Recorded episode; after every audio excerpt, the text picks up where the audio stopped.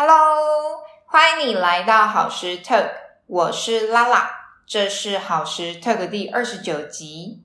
在和不同领域的朋友交流时，常常会发现，当聊到舞蹈的时候，朋友们都会表示跳舞好像很难、很遥远，又或者直接说自己手脚不协调，永远都不可能会跳舞。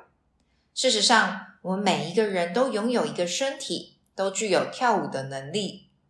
当听到音乐的时候，我们会随着点头、打拍子或摆动身体；开心的时候会不自觉的手舞足蹈，难过的时候会自然的将自己蜷缩起来。这些其实都是舞蹈的本质。还有每个人不同的行走、坐卧的方式和韵律，其实也可以视为个人独特的舞蹈。在这一集好时 Talk，我邀请到我的好朋友思颖。一起来聊聊即兴舞蹈。思颖在这些年参与即兴舞蹈的创作、演出以及教学的带领之下，发现透过即兴可以让人更贴近与认识自己。如果你也对即兴舞蹈感到好奇，或者你想更多的探索自己，又或者你就是个好奇宝宝，那就来听听思颖聊聊天吧。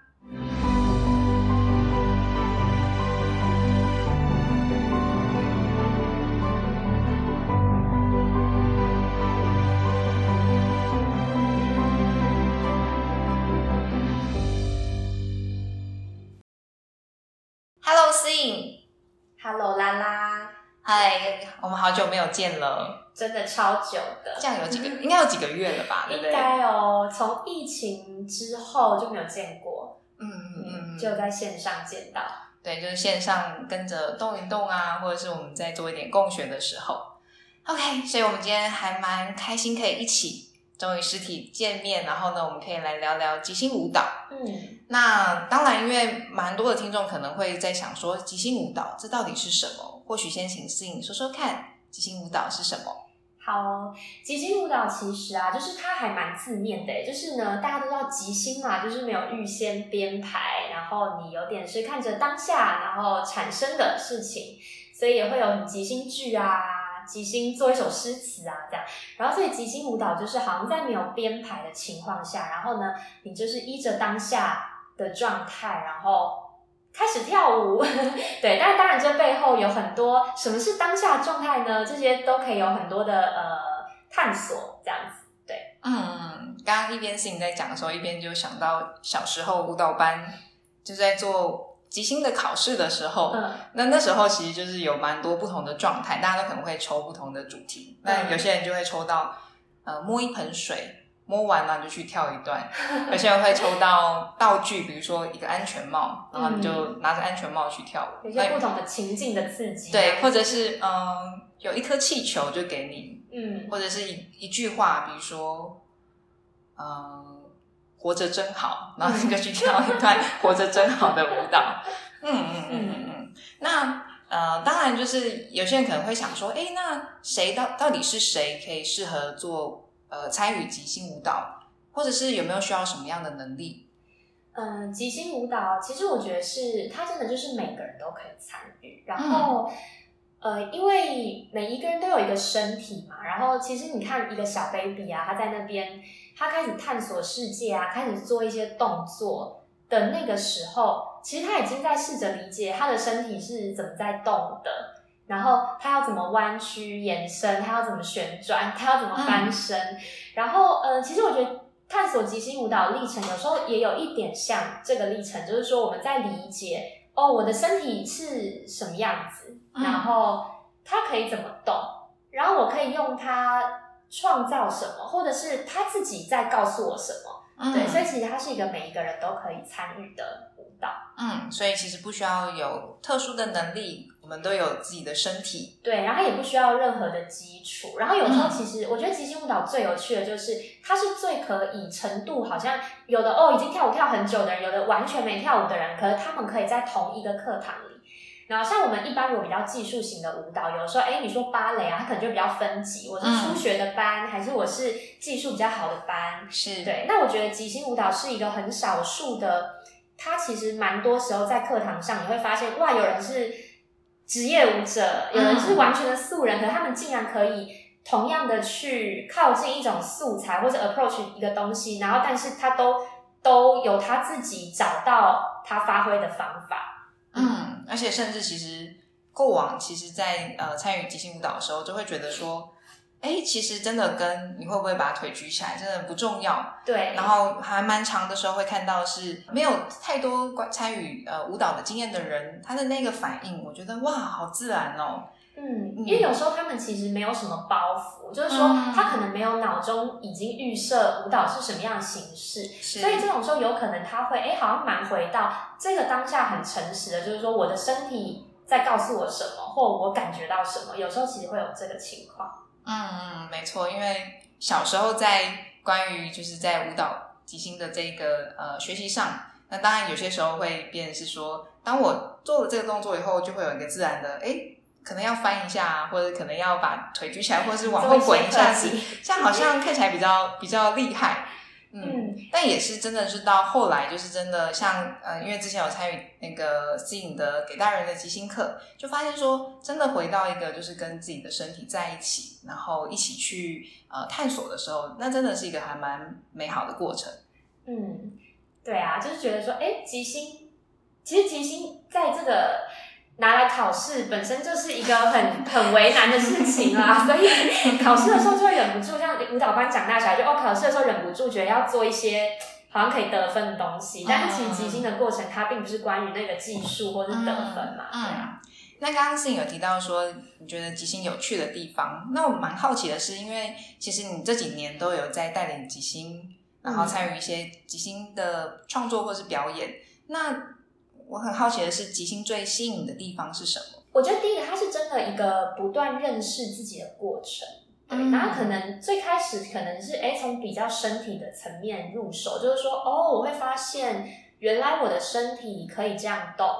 或者是原来我会发现很多细腻的感知，这个是我在探索极限的过程会去感觉到的。嗯，然后也发现说哦，原来我可以这么有创造力。嗯，或者是说，原来生活中的很多小小的事情，它都可以成为灵感的来源，这样子。然后，但接着从身体，好像因为身心本来就是一个一体的过程，然后其实会渐渐的做一做，会发现哦，原来这中间我也观察到很多，呃，可能我的个性，我的习惯。呃，我的害怕就是我这个人到底是什么？好像在我探索即兴，就是你在即兴的时候，因为你没有一个预先编好的东西嘛，对，所以你到底做了什么选择？你在选择的过程是什么样的感受？这些其实都是一个我觉得是自我觉察，然后呃看见自己的一个历程。所以我觉得第一点应该是，嗯，你真的会透过这件事越来越靠近自己，或是了解自己。然后再来就是，我觉得我们人都是很渴望自由的，但是其实很多时候，我们其实有很多的制约，甚至那个制约我们不一定发现它是制约，可能就习惯就对，就是继续一个模式这样。但是在即兴的过程，因为你会对自己有很多的观察，包含你自我的呃习惯、你的重复。当然这边并不是说习惯跟重复不好，只是说当你在看见自己的时候，你也在问，就是说，哎。我的害怕是什么，或是呃，我的倾向是什么？嗯，那我有没有别的选择？那我为什么可以或不可以做出别的选择？对，然后或是我觉得也是一个，你好像在渐渐变得勇敢，或是有什么东西是不能被看见的吗？有什么东西你在隐藏自己，或者是你愿意揭露多少？对，就是这个历程，或者说。你在做那些事情的当下，哎，你是在自我批判的吗？还是你是真的就是在那个处境里面？呃，也许甚至都不是我讲的以上这些，但我觉得在那个，因为它就是当没有一个标准，你好像要去依循的时候，其实我有时候人反而会很彷徨嘛。但在那个彷徨的历程中，好像就是也在问自由是什么，然后你好像也在一点一点的哦，开始看见跟解放身上的。那些束缚，嗯，或者那些丢丢掉那些不属于你的东西，嗯，真的有蛮多就是自我的对话跟发现诶，嗯。嗯，那刚刚的那个分享是比较比较贴近的是，是你在参与即兴，对，比较是我自己在做即兴的那关于你在过往带领即兴课程，在做教学的部分，有没有什么呃经验是可以跟大家分享的？我主要有带两个族群，一个嗯是我有在一个国中的舞蹈班带即兴课，而且是我的母校啊，，是的。然后另外一个就是带一般大人，呃，通常是素人，但有时候也会有一些有舞蹈基础的人来参与这样子。那我觉得这两个，嗯，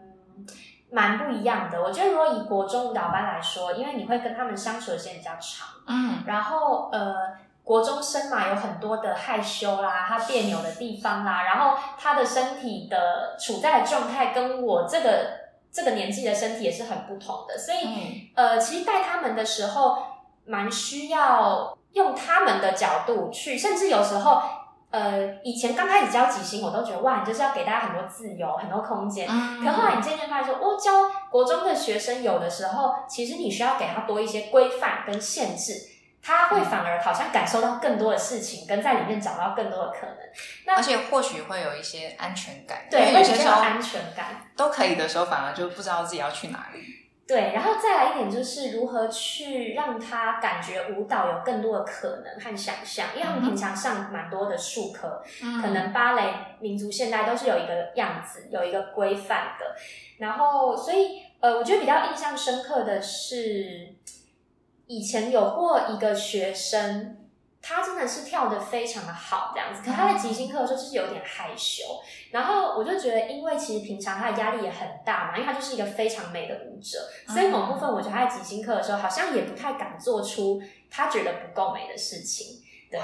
可是我觉得好像在那个上课的过程，你一点一点的累积，有时候就是那个等待过程，你好像不能要求他这堂课就要改变，或下堂课就要改变。可是你经过一段时间，你就会看见他越来越勇敢。嗯，对，然后还有就是，另外还有呃，比如说你教了他三年的班，就可能更有感觉。从他七年级进来，完全可能没有办法感觉身体呀、一讲什么就注意力就是很飞啊，不知道去哪里啊。但是好像到了九年级的时候，你就会发现哦，他能够很安静的去聆听他的身体，然后能够去。把他内在那个真的对于舞蹈很喜欢的感觉，就是好像没有保留的，也没有防卫的去，真的透过他的身体去展现出来，然后同时也充满创造力。就是我觉得教国中的时候，最感觉到是那个历程，教育的历程，然后你要花很多时间等待他们，然后呃，但是你会看见那个累积的力量，这样子。好像是埋了一个种子下去，对，慢慢然后就浇水，慢慢的发芽跟成长，这样子的感觉。开出花朵。对，哇，嗯然后如果是教大人的素人，其实有时候我觉得教大人，个人我是觉得比带国中生，诶。我觉得是我我喜欢的，应该说嗯不是说我不喜欢看国中生，但是教大，我觉得这些来上课的大人，因为有了一些生命经验，嗯，所以他们在进入一些感受或者是探索的历程，其实相对的，甚至是比舞蹈班的学生要容易一些些。所以我觉得大人的课啊很长，你可以在一堂课或两堂课，你就清楚的听到他分享他自己的改变。比如说，可能之前诶有人刚走进教室的时候就是很害羞啊，都不太敢讲话啊，甚至也不太好意思躺下来啊。但可能在上完课之后，他就可以哇很流动的分享他刚刚的感受，甚至有人会讲到哭啊，就是他觉得说，就是你也不知道为什么有那么大的力量，可能他就说哦，他很久没有这么靠近自己的身体啊，或者是有人说哦，从他有了小孩之后，从来没有可以这么好好的跟自己相处啊，哇，对，或者说嗯，他觉得嗯，可能一天的郁闷，在刚刚这个过程就重新得到自由啊，或者是解放啊，对。然后也有过一个很有趣的是，呃，他上了几堂课之后，突然对我说：“我今天开始突然听得懂引导语了。”这样子，哇，对然后，嗯，这些经验对我来说都很珍贵，这是不同的经验，大家就会觉得说，哦，你会发现说，原来，嗯，你在这边给出来的这个空间，这个这一堂课是有一个它的价值，然后每个人好像会得到他自己今天需要的东西，这样子。嗯嗯真的感觉好像每个人都在这里有了一些他自我的发现，然后嗯。也收到了一些他当下还蛮珍贵的礼物。嗯，嗯哦，还会有人也会说，还有一个也是会说很好玩，嗯，对，可能一开始他很害怕，觉得他不会跳舞，然后来了之后发现说，哦，很好玩，然后其实原来我身体从来没有这样动过，或是我从来没有想过我可以做这些事等等的。真的，我们其实呃，多数的人可能在小时候他都没有这样的机会去好好的玩自己的身体。哎，你提到一个很关键的词，就是小时候。我突然想到，也有过一个回馈，是有一些人会说，觉得像回到小时候哦。对，有人就觉得好开心哦，或是有人会很感动，就是觉得像真的就是玩玩在里面的这个感觉。嗯嗯嗯嗯。那你刚刚其实有提到，就是有一个学生有提提提出来说。哎，好像他突然可以听得到这个引导语，嗯，那或许可以，我们来聊聊看，就是在你在教学的时候，你会是用引导语居多，或者是在引导语之外，有没有什么其他可以触发大家去跟随的一些呃，就是带领？嗯。引导语的确是蛮重要，就是语言是占了蛮大的一个成分啦。然后，呃，这个语言的堆叠，就是说你想要建立怎么样的体感经验。然后，呃，当然也很重要是现场看这个引导也是对他们有效。嗯，有的时候如果没有效，我们可能就需要换个练习，或是很实质的做一个什么样练习。对，然后或者是呃，触觉也是非常有帮助。嗯，有的时候是呃，可能他们两个人一组，你直接通过碰触去让他感觉到，哦，他可能本来没有听懂的讯息，碰触引导这样子。所以我觉得触觉语言这两个东西很重要。然后除此之外啊，我后来觉得还有一个就是我自己这个人，这整个人今天的这个 presence 到底是什么，就是好像也蛮重要，因为。早期刚开始做教学的时候，其实就是真的很紧张。一开始，然后我就是那一种，我其实算是蛮认真备课老师，但是就是呢，紧张的时候我就会身体都没有感觉。所以一开始我教学最早期，就是我引导语还是可以继续给哦，因为我都记得我要讲什么，我都有顺过所有的引导语。嗯，但是其实我的身体可能是没有在那个 flow 里面，或者是我可能也很难依据学生当下的处境再给出。更多的东西，或是及时有一些变化的东西，对。然后后来慢慢的比较不会紧张之后，我就觉得是我每次上课前期我都会蛮提早抵达这个空间，嗯，就算是线上课，我也不会五分钟前才 才在上厕所怎么吃东西，就是呃，我会让自己有一段抵达的时间，那个抵达就是让我自己的身心可以安放，然后进入一种呃，不是一种很多杂讯的状态，可能先清空一些杂讯，然后。嗯，有时候我觉得好像必须我自己整个人在一个那个当下，然后在一个我是自由的，我是可以即兴的，我是可以变动的的一种，我随时可以改变的这样的一种状态的时候，呃，他会有时候我会突然跑出一些，而我没有预计要说的引导语，或是突然跑出一个我本来没有要带的小活动。嗯，或者是那个，我觉得有时候那个顺着现场的流动去做这些小小的改变，是一个，也是一个蛮重要的一个练习，这样，嗯。嗯，而且其实，在那样的过程当中，可能大家都还蛮容易被接住，就你可以很很敞开的去感受到每个人的一个状态，然后随着去做一些改变，嗯，对，然后有时候我也觉得，其实来上课的。大家的状态啊，有时候你以为你本来设计这一段可能是要很动起来，嗯，但大家可能刚刚下班，然后他们就可能这样跟地心引力很靠近，然后呢，他没有要很动起来，然后这个时候，呃，对，现场引导语怎么改变，或者是我用什么一个没有压力的方式去推动更多的动能，这些都是蛮需要现场的一个，我需要够够把自己放在诶能够感受大家的状态这样子，嗯。对。那刚刚是提到了我们的触觉跟引导语，那音乐的部分呢？啊，对，因为其实提到好重要，我竟然自己忘记。因为其实我还蛮享受，就是每一次摄影所带来的音乐。嗯，音乐啊，其实看课程呢，应该说近期我带的即兴课，如果带线上课，我都会使用音乐，是因为。呃，我觉得线上课本来就是比较容易分心的一种课程，因为大家在自己家可能就是旁边摸狗啊、洗个碗什么的，喝个水啊，喝汤。对，所以我会觉得我会用音乐，因为音乐蛮容易把人带进一个情境。嗯，然后嗯，但是哦，然后另外就是说，因为我我今年还有呃，交集心也有被一个系统启发，就是美珠老师所开发的身心律动这个系列。那这个系列其实它有点。呃，用个很粗略的说法，有点是即兴舞蹈跟身心学的结合，对我来说啦。嗯，然后所以美珠老师在这一堂这个课程系列也是非常强调音乐的使用，所以其实使用比较多的音乐真的是今年开始的。那以前音乐通常我只会在哎最后大家大跳舞啊，或者一些时刻播放。那这个原因我觉得跟背景有关，因为因为拉拉自己也是舞蹈系毕业的嘛，你知道我们在做即兴的时候很是这个后现代这种脉络，然后后现代这个脉络就会觉得说 哦，身体有自己的节奏跟要说的话，它不会跟着音乐走，所以蛮多时刻学校里的即兴课其实是没有什么音乐的，对。然后或者是说，假设我带的是接触即兴课，通常我也不会放音乐，因为。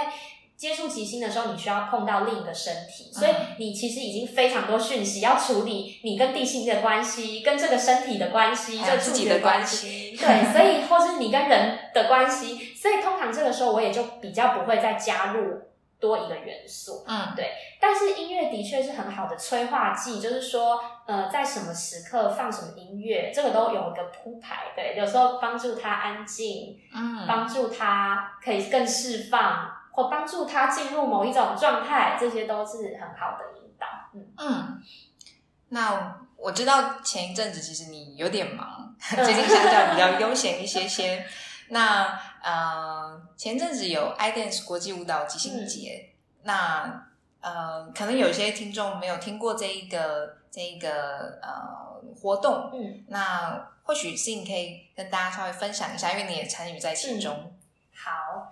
iDance 这个呃国际即兴节呢，它是两年一度的活动，然后它是由国内的呃一个舞团，就是鼓舞团，啊鼓舞团叫鼓舞团，就是因为他的老师呢是之前国家文艺奖得主，就是古明生老师，都是我们的老师，对，由他所创办的一个舞团。那因为古老师在当年他在美国做，就是碰到了接触吉星之后，就深深的就是跟这个。接接触即兴这种舞蹈谈恋爱了，这样，然后所以他回到台湾之后就非常致力于推广这件事情。嗯，然后他应该是九零年代的时候回国的嘛，后来就诶，他就是创了鼓舞团，然后鼓舞团就持续的这几十年来就是不断在推广接触即兴啊，还有即兴舞蹈艺术这样子。对，那从二零一一年开始，他们举办第一届的 iDance 这个国际即兴节。那通常呢，他们都会邀请国内外的即兴艺术家，嗯，然后这一整个即兴节通常是有一周出头的时间，然后它会有大师工作坊，会有呃剧场版的演出，然后也会有呢开放给素人、民众、任何人想要报名的那种。呃，他们叫它即兴流水席，有点像是一个个节目一直上菜，然后大家也可以自己去做演出这样子。然后同时会有呃一个论坛，嗯，哦，还有最还有很重要的就是很一个很大的 jam，通常只有在两年一度的这个时候会可以我们用到试演场非常大的场地，然后超级多人捐，我不知道有多少人这样子，对。然后，呃，今年度又有一个比较特别的是，今年还有一个户外的，在巴洛克花园的一个环境剧场的演出。对，所以通常这一周就是活动非常的丰富，有演出，有课可以上，你可以对，你可以看表演，你可以自己做表演，你可以听演讲，你可以就是呃来上课看演出都可以，对的一个大型的活动。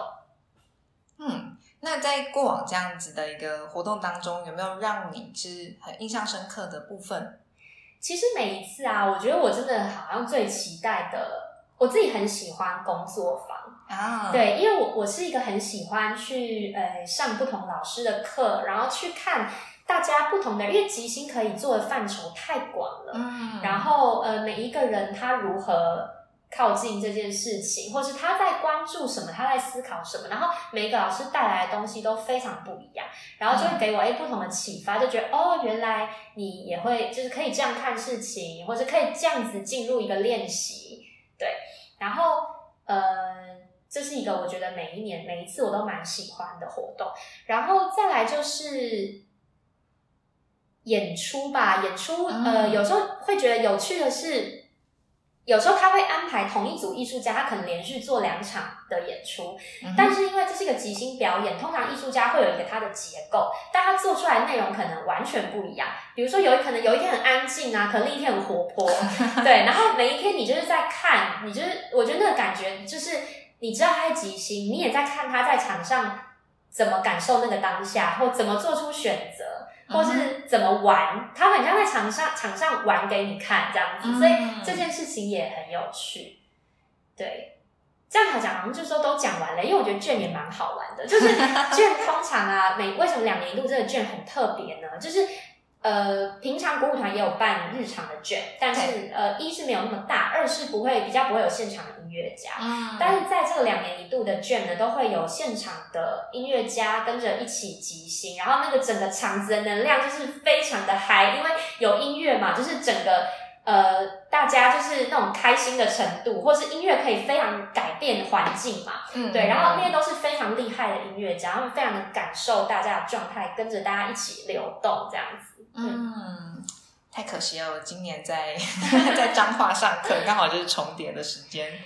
嗯啊，刚刚讲演出，其实还有一个，就是不只是看舞蹈家，对，刚漏了音乐家。其实看音乐家即兴超有趣，他们每一个人都是那种可以当艺人乐队，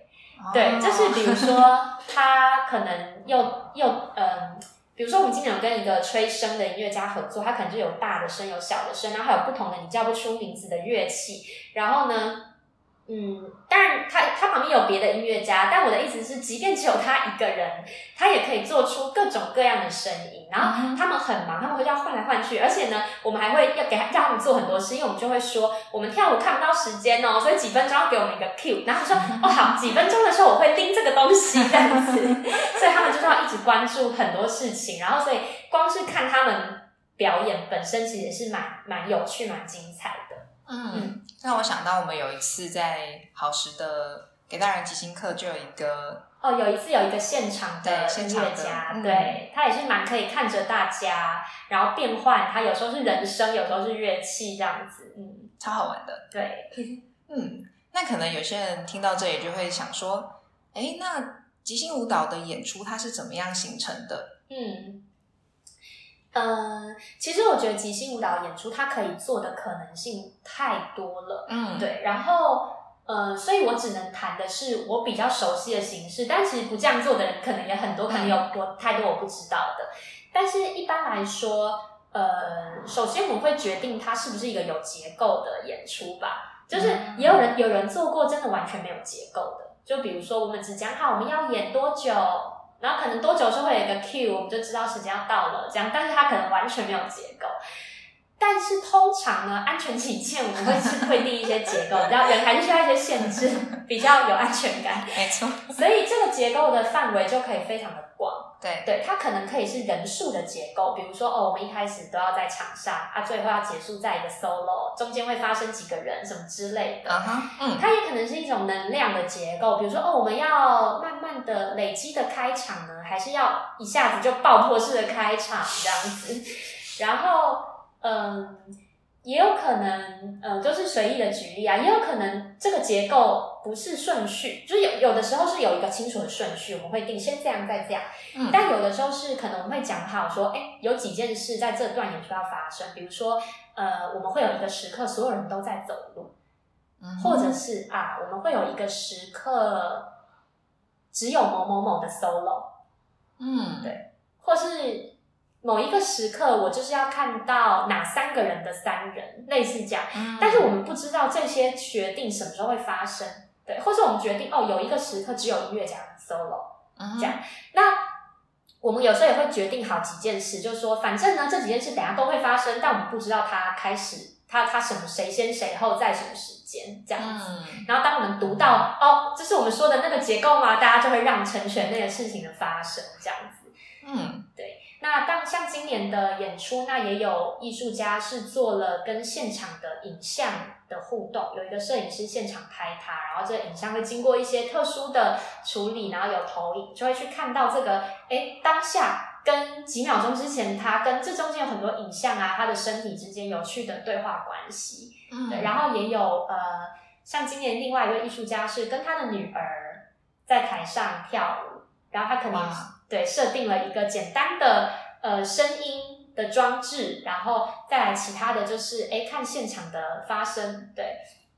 然后他会去看他女儿做些什么，然后他可以有一些回应这样子，所以呃可能的方式是蛮多元的，嗯嗯。哼，嗯嗯嗯嗯嗯，感觉非常非常好玩，然后嗯每次感觉都还蛮不一样的。对，哦，之前还有古明生老师之前做过一个蛮有名的即兴作品，